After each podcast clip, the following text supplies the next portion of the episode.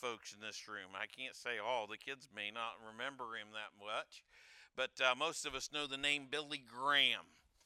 And uh, Billy Graham, and uh, he has spoken publicly about Jesus Christ, preached the gospel more people uh, than uh, any person in human history. He is easily one of the most recognizable, most famous people on the face of, of the planet, and, and anybody knows anything about the harvest, it's Billy Graham. We, uh, we've been talking uh, last week, we talked about the harvest, and this week Billy Graham said this, though. He said, The evangelistic harvest is always urgent. The destiny of men and of nations is always being decided. Every generation strategic. We're not responsible for the past generation, and we cannot bear the full responsibility for the next one. But we do have our generation. God will hold us responsible as to how well we fulfill our responsibilities to this age and uh, take advantage of our opportunities. And uh, I say amen, Dr. Graham and uh, Brother Graham, and looking there, and uh, we're standing at the threshold of what could be greatest and gathering of souls for the Lord Jesus Christ in the history of the church. And at this moment, you look around, there are more people on the, on the planet uh, Earth that are lost without Jesus than ever before in human history, just by sheer numbers. We can look and say the harvest truly is plenteous, um, and the labors are few. So uh, at this moment, the world is, is ripe for the taking. The opportunity for missions, evangelism, soul winning, kingdom growing is unprecedented. It's it's there. There's no uh, no doubt about it. There are more open doors in more countries to preach the gospel than ever before. Here in America, crime, drugs, abortion, euthanasia, homosexuality, breakup of the family have all combined to give us the most depressed, discouraged, disillusioned, culture in our nation's history.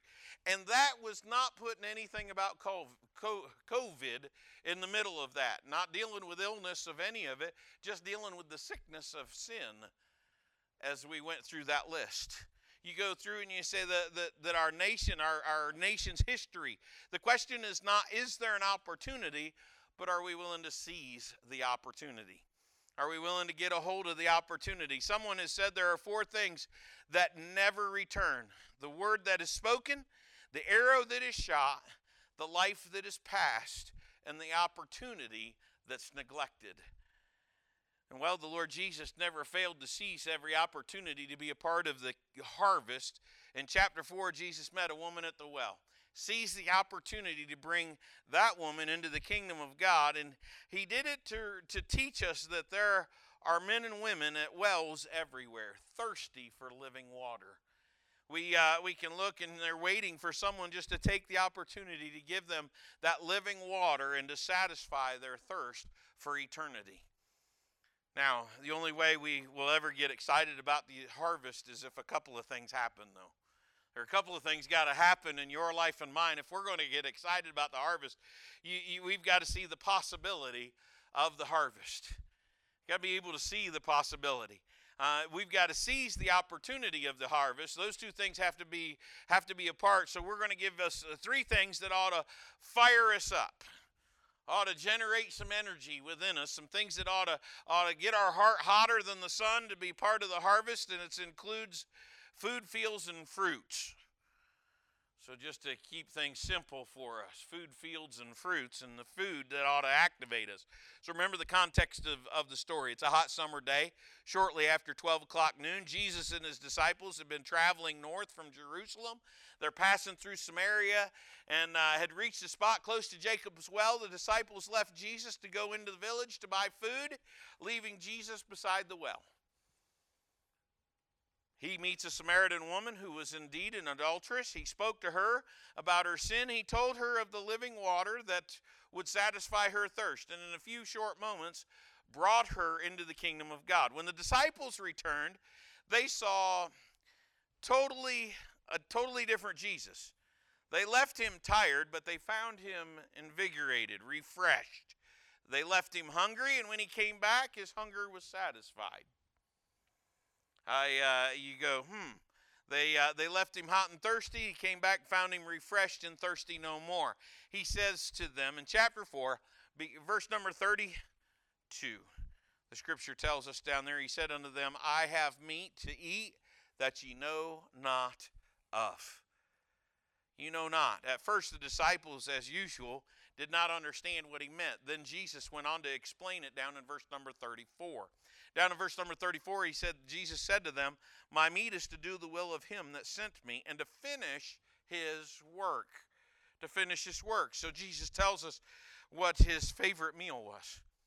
His appetizer was the Word of God. He, uh, his appetizer was to get the Word of God. And you remember when Jesus fasted for 40 days in the wilderness, had no food of any kind, you, he could have turned rocks into, into fresh, hot breadsticks. Woo! It could have been something like the Olive Garden. It could have been like Texas Roadhouse, those rolls that come out. Woo! Now we're talking. It could have been could have been Fazoli's bread. I mean, woo!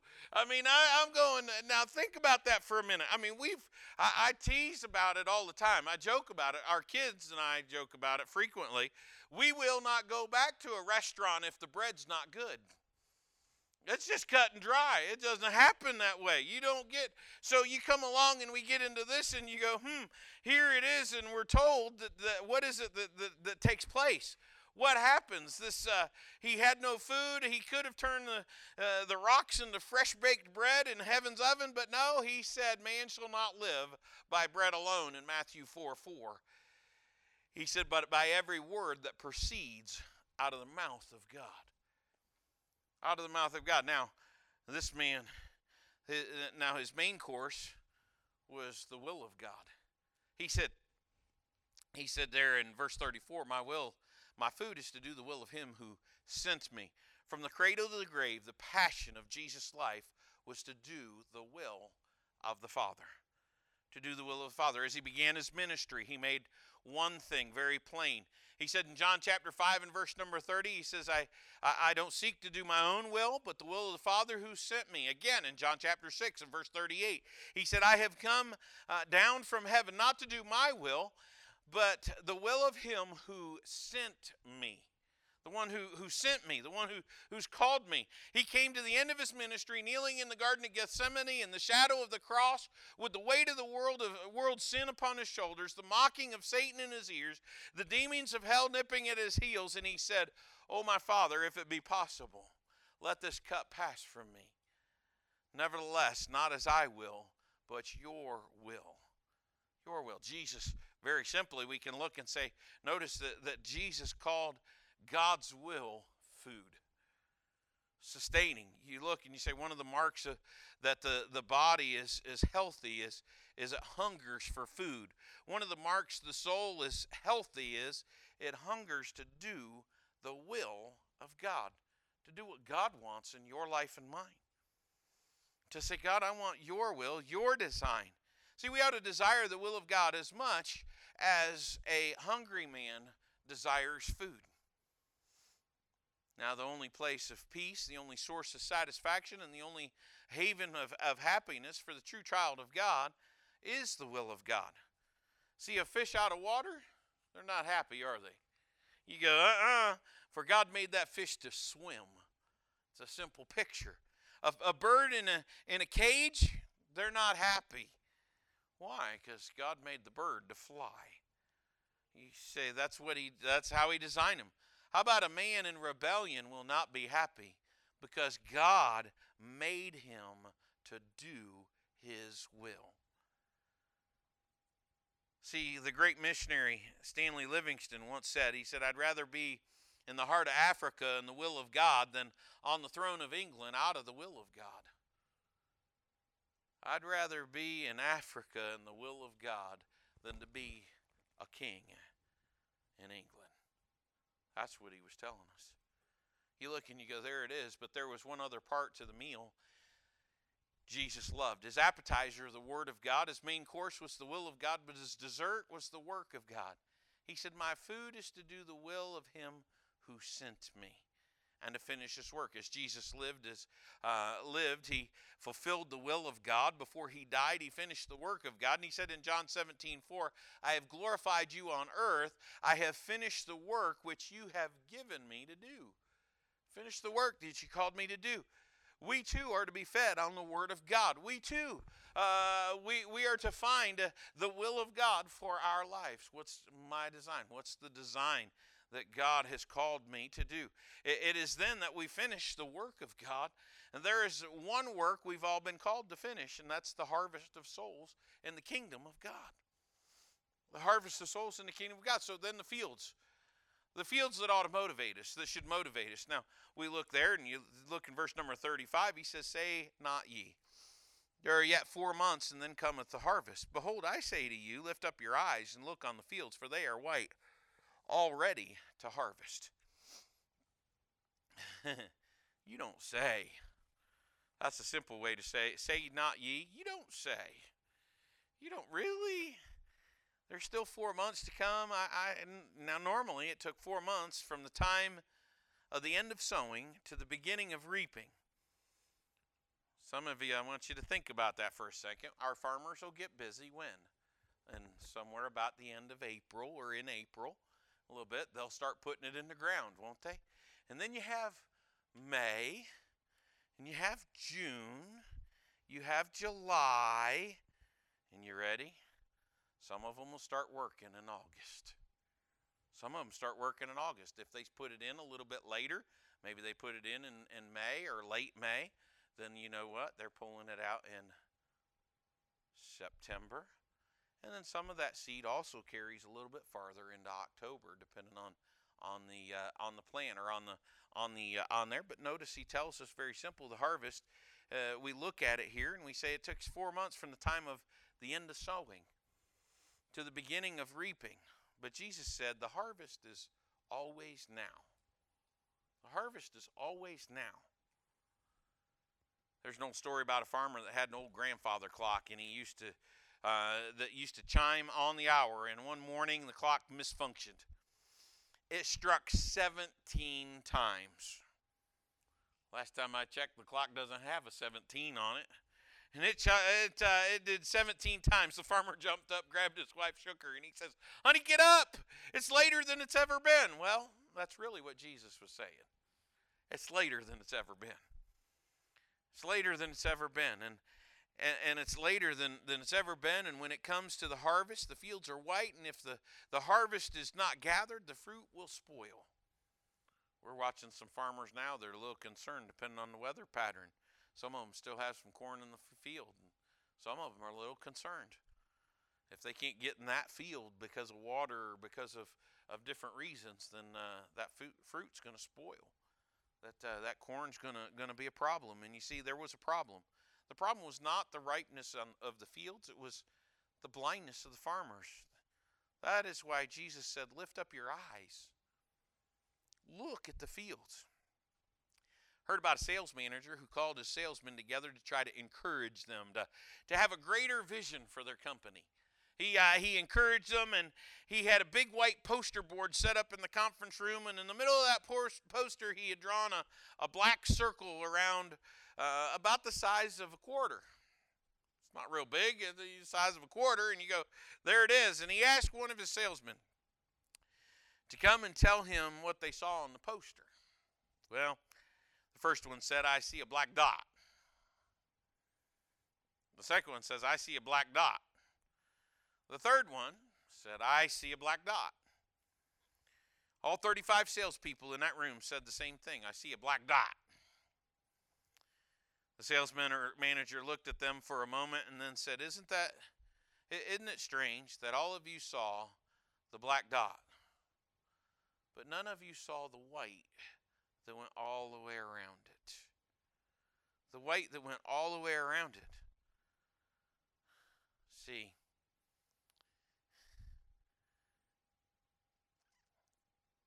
do we see the fields white in the harvest? Do we see the white instead of the dot? See, we might pick on the teacher and we might say, Do you see students or do you see fields? We might pick on the businessman, see do you see employees or do you see fields that are white as harvest? We might look at the coach and say, do you see a gym or uh, in the gym, do you see athletes or do you see fields that are white for the harvest? Or students? In your school, do you see classmates or do you see fields that are white to the harvest? See, if the fields were ripe then, how much more ripe are they now? They were ripe then, how much more today? You know, there are 10 times as many people living today who have never heard the gospel as the entire population of the world was when Jesus made that statement. Now that makes you think a little bit. Jesus made that statement, and on the face of this earth, right now, there are 10 times as many people that know not Jesus. That's a lot of people. Even the teacher back there is having trouble wrapping her head. I'm giving you a second to wrap your head around that for, for, for that opportunity. You go, what? You know what? Uh, so it's it's it's it's. Nah, I'm going to keep moving. I'll behave myself. Two out of every three people on the planet have never been presented with the gospel of Jesus Christ. Now think about it. If only 25% of the population responded, that would be 1 billion people, four times the population of the United States of America. 25% would be more than the United States of America's entire population. You, uh, you go, hmm. Dr. James uh, uh, told a Scottish botanist who uh, was out in the field studying a little plant, and a very small plant called a, a heather bell. The, the botanist was, was down on his knees and he had his magnifying glass. He's studying the little flower and he looked at that one little flower for over two hours. An old shepherd saw him and was amused that there was a grown man on his knees with a magnifying glass. He uh, looking at a little flower, and the botanist saw uh, looked up and he saw the shepherd with a smirk on his face. And the botanist said, "Come over here." The shepherd walked over. The botanist pulled the, pulled him down by his side, uh, putting the magnifying glass in his hand, and he said, "Look at this. Look at this." The old shepherd looked and he saw the exquisite beauty that uh, the little heather bell had, and then he stood to his feet with a, a tear streaming down his cheeks. And he made this statement He said, Oh, to think how many of those I've trampled under my feet, and I never knew they were there. I never knew they were there. I wonder how much of the harvest you and I have trampled under our feet. We didn't even see that they were there. Didn't even notice. Didn't pay attention, didn't see the fruit that ought to stimulate us. Why should should we be a part of the harvest? He who reaps receives wages, gathers fruit for eternal life, that both he who sows and he who reaps may rejoice together. Verse 36 there, the word fruit refers to grain that would be brought into the barn, or fruit that would be picked from the trees. In the Old Testament, it was called the sheaves. Some of us have been around church a long time. We might remember the song we used to sing, Bringing in the Sheaves. Bringing in the sheaves. And people go, What is that? Because we don't understand the concept of bringing in the sheaves anymore. And, and uh, we don't get it the, in, in that term. But Jesus said that this is fruit for eternal life. Every time we share the gospel and, and someone receives Jesus Christ, we've put into the God's storehouse eternal fruit. Now, the fruit is imperishable. It cannot be spoiled by time. The fruit's incorruptible. It cannot be destroyed by the locust of life. This fruit lasts forever. Now, we're not to do what we do for reward. We are to do what we do because we love the Lord Jesus because of who He is and our love for Him. But when we do what we do out of love for Jesus, He rewards and God pays top wages. He takes care of us. I heard a man about a man that was was asked to work on Sunday. He said, "Oh no, I cannot work on Sunday. I have to go down to my church and and work on Sunday." The boss was kind of a smart aleck, and he said, "Well, what do they pay down there?" He said, Oh, the pay isn't very good, but the retirement plan is tremendous. I want to ask the question Do we believe that Jesus, what Jesus said here about being a part of the harvest? I believe about that I'm a part of the harvest? Do you believe that when you sow or when you reap, that you gather fruit for eternal life? See, nobody could say it quite like Charles Spurgeon did. Great preacher once said, he said, if someone were to offer you a $1,000 for every person you reach for Christ, would you make more of an effort than you do now? See, we might put it this way. See, Mr. Spurgeon said that, and a $1,000 would be the equivalent of me looking at you today and saying, if God gave you a million dollars, would you do more witnessing today for every soul that came to Jesus? See, if you take a look at it and you think about it that way, you go, hmm, he used a thousand dollars, but you realize that the equivalent of it today would be just that, a million. And you go, would we do more for the reward or for the eternal crown? Am I willing to serve for that?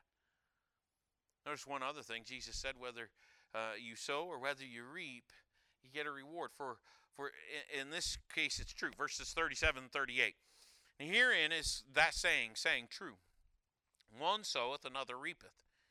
I sent you to reap that whereupon ye bestowed no labor. Other men labored, and ye are entered into their labors. Entered into their labors you realize you may not always see the harvest. You just, you might keep sowing the seed because God rewards both the sower and the reaper. He's the one who rewards the sower and he's the one who gives the harvest. The one who does the, has the privilege to see who reaps. We can draw two lessons from the, from the statement. No witness is ever wasted.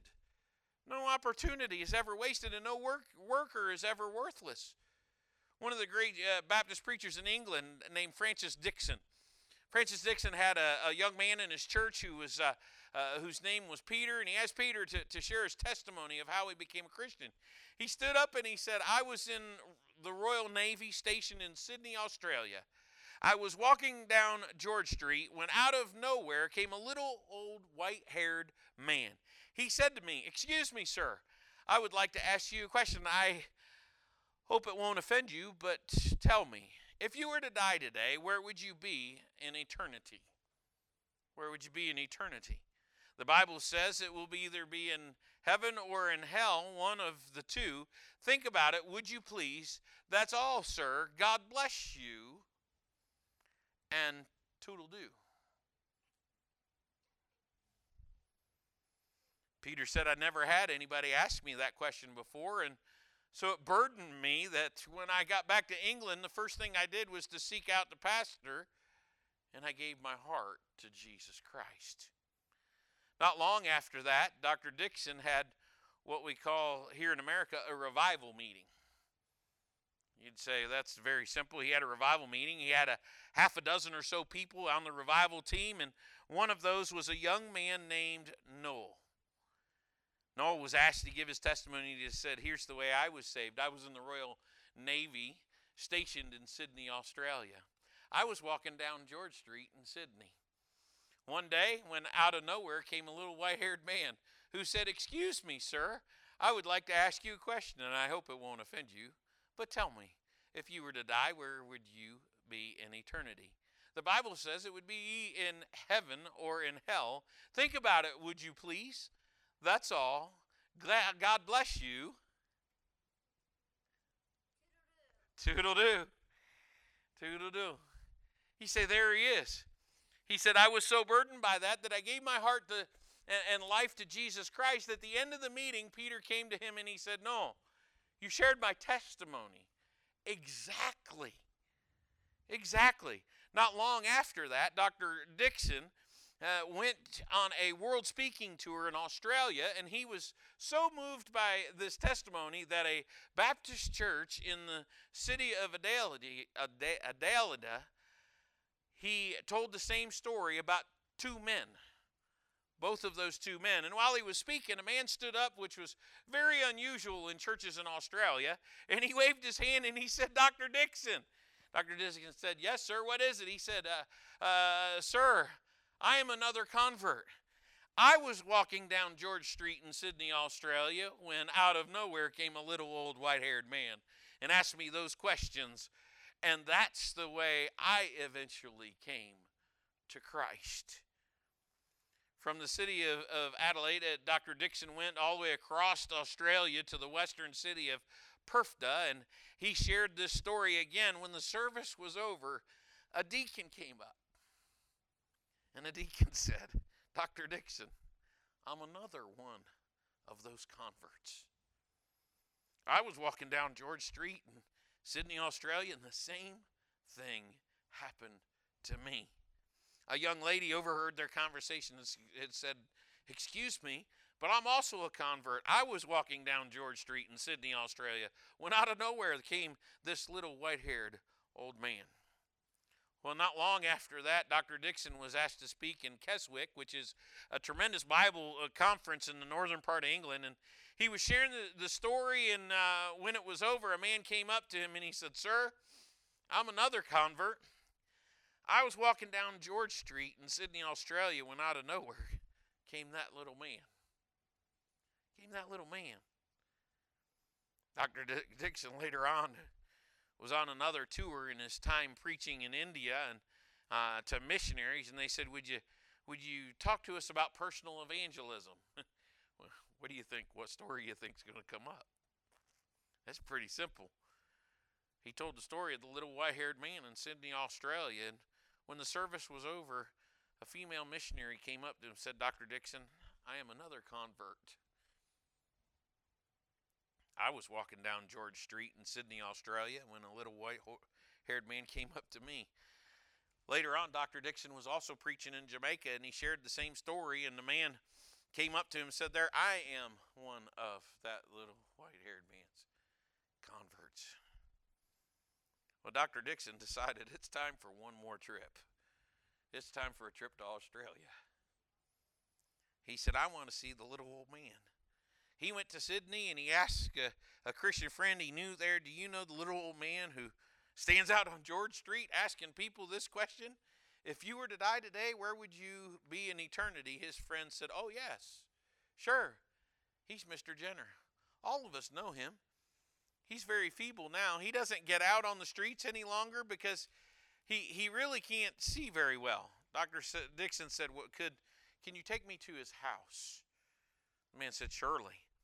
So they went to the house of this little old man, and Francis Dixon walked in, introduced himself, told the little man of all these people all over the world that he'd come to Jesus Christ because of this man's witness. The little old man broke down and he began to weep. And he said, Sir, this is the first time in my life I've ever known anybody to come to Jesus through my witness the first time. See, he was a sower. Everybody else came along and they had the privilege to reap. He had the, they had the privilege to reap. He was the sower.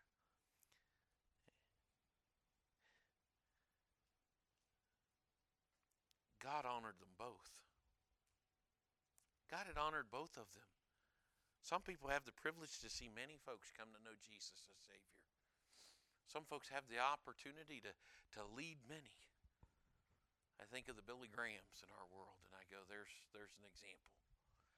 I can think of several great soul winners, and I can go, there's some great examples. And there are some that have presented the gospel over and over and over again. And I can't help but look and go, God honors them both. Keep sowing the word, keep sharing the gospel. See, I'd say fall in love with Jesus and get a burning love for the harvest. But to, to do that, we've got to lift our eyes and we've got to see that the fields, they don't have a black spot. It's a white harvest. There's a huge field out there. Huge field. Heard about the man who went to Africa as a shoe salesman. He was only there a few days. He wrote back to his employer and he said, Bring me home. You made a terrible mistake. It's horrible. People here, they don't wear shoes. And they brought him home. not long after that, a man came and applied for the job at the same company. He was told, The only place we have for you is just in Africa.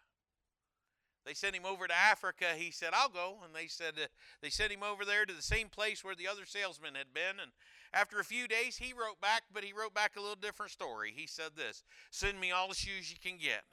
I've never seen so many prospects because they don't wear shoes in Africa. See, there are prospects everywhere. The fields are white unto harvest. May God send us as laborers with a love for the harvest. A love for the harvest. You know what I find interesting as we read that portion of Scripture? Point out one other piece. And that is the fact that Jesus didn't ask us, and He didn't tell us to say, Lord, give me souls. He said, pray for laborers. Pray for laborers. You know, I like to say this be careful what we pray for sometimes. You might be the answer to that prayer. And I believe when it comes to the harvest, you and I, we are the answer to that prayer. Lord, send forth laborers. That's your job. That's your job. That's my job. We're to share the gospel with those we come in contact with. We're to look for those opportunities. Look for those opportunities. And the scripture tells us to be wise as a serpent. Remember back in the garden, the serpent was pretty sneaky wise as a serpent. And the scripture also says to be harmless as a dove. Whew. But he also tells us be ready always to give an answer of the hope that is within us. And I like these words with meekness and fear. I don't have to argue with people about the gospel. I can tell them how Jesus has changed my life. Can't argue with that. But how's he changed our life? When we share our God, when we tell our story, when we tell what he's done in our life, know what? The law and the love of the harvest is plentiful. So let's share the gospel. Let's share the gospel wherever we go. Let's pray together. Father God, we're thankful for the privilege to be able to gather tonight. I thank you for your word. Lord, I ask that you would stir our souls up. Stir us in such a way that uh, as we go about our business this week, whether it's at school, whether it's out shopping, whether it's it's at work, or whether no matter where we might be, Lord, that you would give us that opportunity Lord, that we'd look for those opportunities, that we would see those people that are all around us. And Lord, that you give us that opportunity to see one come to know you as Savior. Lord, I can't think of a greater excitement than to hear folks share. I had the privilege to pray with somebody this week. I had the privilege to lead somebody this week. So, Lord, I ask that you help us. Help us to be so bold. Give us the boldness. Help us to see the opportunity, for the harvest truly is plenteous, and the laborers are few. Father, we pray these things in Jesus' name. Amen. Amen. Amen. Let me encourage you guys. You might see a camera sneaking around here.